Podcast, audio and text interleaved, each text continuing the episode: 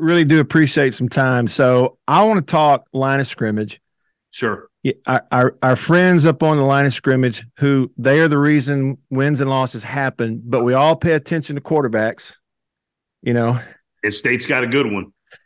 and they do, and it's a big part of it.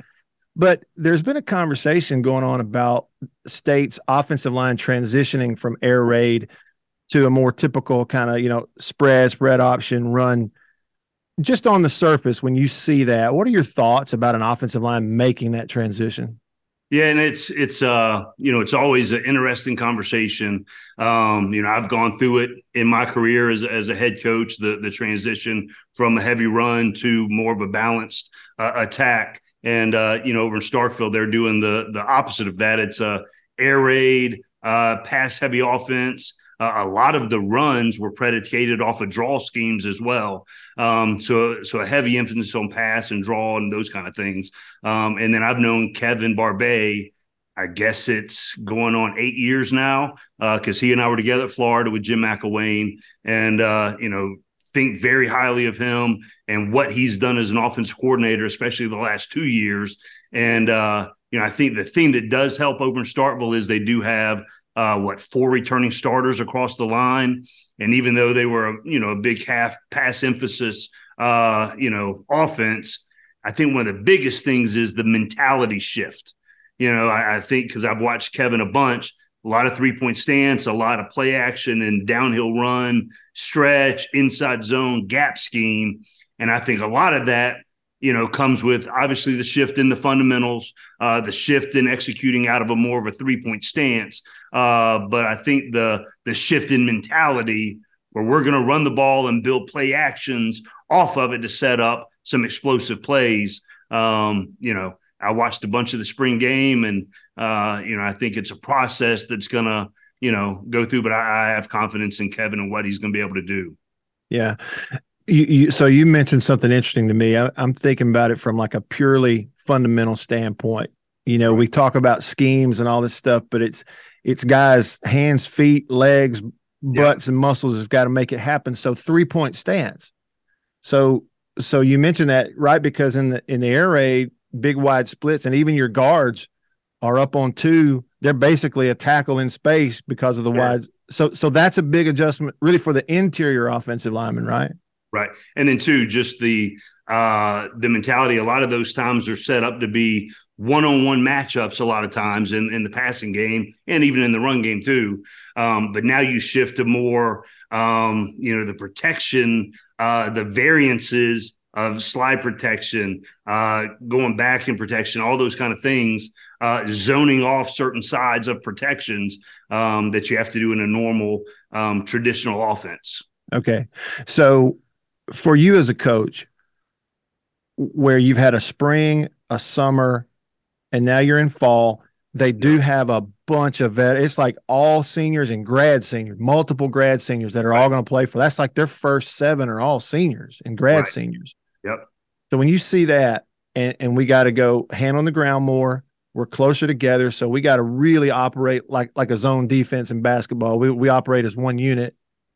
How tough is that transition? Do as some people are saying, are they going to have to play a game or two before they really figure it out, or or do you see it as a coach of we can coach that up and they can be ready to go game one?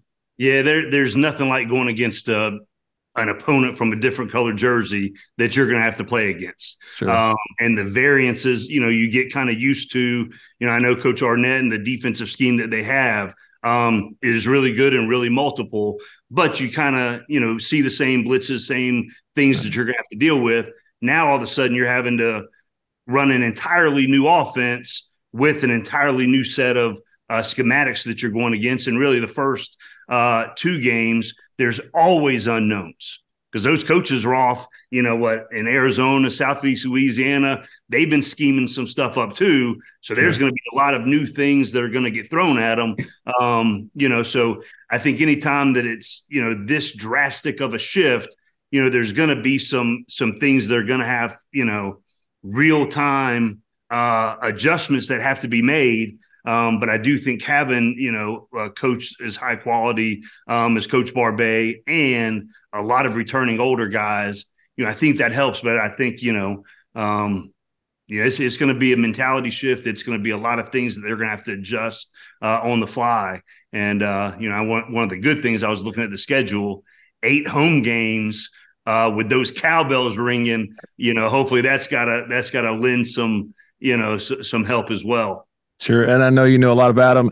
I, I saw the mayhem on your shirt. I have since since you were the DC at State all those years ago. You've since gone and been a head coach at multiple places, but I'll never forget the psycho defense.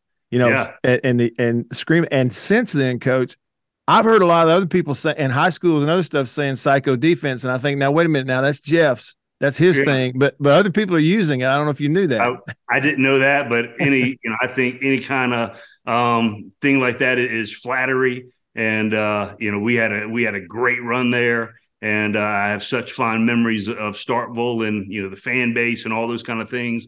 I've still uh, yet since I left there, I think what the end of 2014 have found any breakfast place that replicates Starkville Cafe duck butter, and I try to try to find that experience replicated everywhere I go. I, I, just haven't found it. So I guess one of those eight home games, I need I need to make a trip. Yes, you do. You come on in there, you know, and you'll have a crowd. People certainly remember those years so fondly. Sure. Uh, I was thinking about the 14 year uh, this morning. I shared it on Twitter when I was getting yep. ready to interview you. It just reminded me you know that LSU game in 14 that was such a big deal. And I saw you on the hotel. This is hours and hours before you even go to the stadium. And I said you feel good about tonight? You were like yeah. I mean it was the the Jack you you guys knew you had a really good team before anybody else realized it we in did. 14 we did. And we had built to that. And uh, you know, just everything came together. The leadership on both sides of the ball. You know, anytime you have Dak Prescott as your quarterback, uh, and Benardrick McKinney is your Mike linebacker, you know, you got a you got a chance. And yeah. uh, you know, I know there's a bunch of guys that are still playing in the league um, off of that team, but uh, j- just fond memories and uh, love that place. Hey, you mentioned a minute ago one-on-one matchups, and yeah. I, I hadn't even thought of it. But when you said that, immediately I get this picture. That game against LSU in 14, I remember he had the big, you know, four down stop on the goal line. Yep. You guys put Preston Smith who's a linebacker, edge rusher in the NFL, at nose guard in that game. And it sort of confuses them because they're in a passing third down. Right. Well, they they're thinking, well, he's inside. We're going to single him up. Well, you couldn't single him. It was yep. brilliant putting him at nose and, that game. And having Chris Jones, true freshman year, he was our edge rusher in our Prowler package. And uh, so that game was actually on TV. Uh, uh, one of the replays on SEC Network and yeah. uh, try to get my daughter to watch it. And, uh, you know, so she would think I was cool, but obviously that didn't work. But uh, that, that was a great night. Oh, man. Golly, Preston Smith at nose. Yep. Chris Jones off the edge, Benardrick yep. McKinney in the middle. Um, Pretty good. I guess what I'm, I, I, it feels like I'm kind of driving towards it's players, not scheme. Is that what we're driving towards right there? A, a, lot of times it is. You know, yeah. the better players you got, the better chance you got. And uh, you know, I said earlier about the the quarterback that they have. He's a really good player, mm-hmm. and uh, you know, I think the the NFL is, um, you know, the the spread has evolved into the NFL, but still, you're watching NFL Network all the time. Fifty percent of the time, they're under center. So yeah. him having that exposure to be under center uh, a lot of the times is going to help him too um, for when he gets to the next level. So I got to imagine, you know, he he's embraced, um, you know, that and in this entire conversation, um, utmost respect for Coach Leach. I've got three of his books uh, sitting over here in my Mississippi State corner, and uh, you know, just the the respect that everybody has for him, and um, you know, even though the air raid is uh, pass heavy, pass emphasis. You know, coach always talked about the discipline, the toughness, all of those things are built into that program, and they're built into that place over in Starkville too. Mm-hmm. You know, that, that want to see a physical, tough brand of ball on both sides, and uh, you know, I think you know Kevin Barbay, you know, brings that. Yeah, uh, all-time great book title in my mind: "Squib Kick It to a Fat Guy." Only Mike Leach would come up with that. It's perfect. He's the best. He's the best. Yeah. Um, hey, real, real quick, you know, back to the line of scrimmage transition sure. thing, and we'll finish with this. when you got the head coaching job at Georgia Tech back in the day, Sure. this was the inverse. You're, you're taking over a program at that point. They'd run the Paul Johnson midline veer option. I don't know what you want to call it. and they um, ran it really well. Really well. And look, Yep. I remember, coach, we'd watch them play and we played them a couple times, like in 09 and the bowl game. And you watch them and their linemen are down there like this high off the ground, firing off ahead, hitting people. It's a totally different style Yep. that you guys were kind of transitioning into what is we'd call, I mean, you know, a modern offense, but certainly a more typical spread type of offense. And and before the portal existed, you know, so it's one of those things. Right. It is what it is. Um, and I think one of the pieces too with Kevin's offense, you know, we walked into a system that had zero tight ends on the roster, and trying to find those guys, whether it be a reserve linebacker, which we we made the transition uh, to help us to get through the first year, or really the first two years, because there was no portal. So you had to build it from scratch. It was all true freshmen playing tight end. Luckily, we got a grad transfer, but the tight end position um, is going to be huge. The development and the maturation um, of that position, you know, transitioning um, to Coach Barbay's offense as well. And uh, you know, I don't think that can be you know overlooked. That that's a you know, it's a unique situation to be in, but the the long term of investing in it, you know, will pay off. But just Yeah. understanding that it is, it's going to be a process. And uh, you know, I think you know, got the right guys to do it, and just the mentality shift.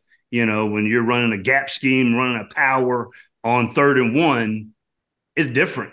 You know, and the, the tight ends one on one base block on a nine technique or six technique, you know, it, it takes cumulative reps, you know, to be really good. And and I know you know this better than anybody, but that SEC's got some real dudes on defense that you got to try to block. And uh, you know, so it's going to be uh, fun to watch. But I'm going to be pulling for for State and Kevin and Tony Hughes and David Turner and Chad Bumphis and uh, Greg Knox all back in Starkville. Um, so that place got a fan in me. Zach really has put together a fantastic staff, hasn't he? Absolutely. Yeah.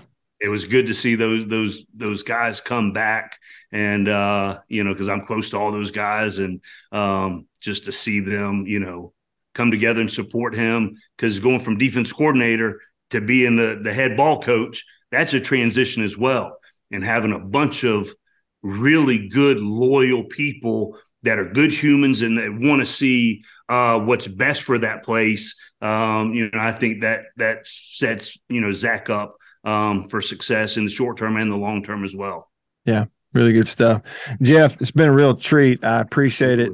The only disappointment in the interview is I'm disappointed in myself that I didn't put a piece of tape on my cup and say juice across here. I'll have to think of that next time. no doubt. I got my swag chalice over there in the corner too. Swag chalice. Okay. Yeah. Yep. That's great. and a cowbell. Can't go wrong with either one of those. no doubt. Appreciate Really it. do, really do appreciate it, coach. Talk soon. All right, Matt.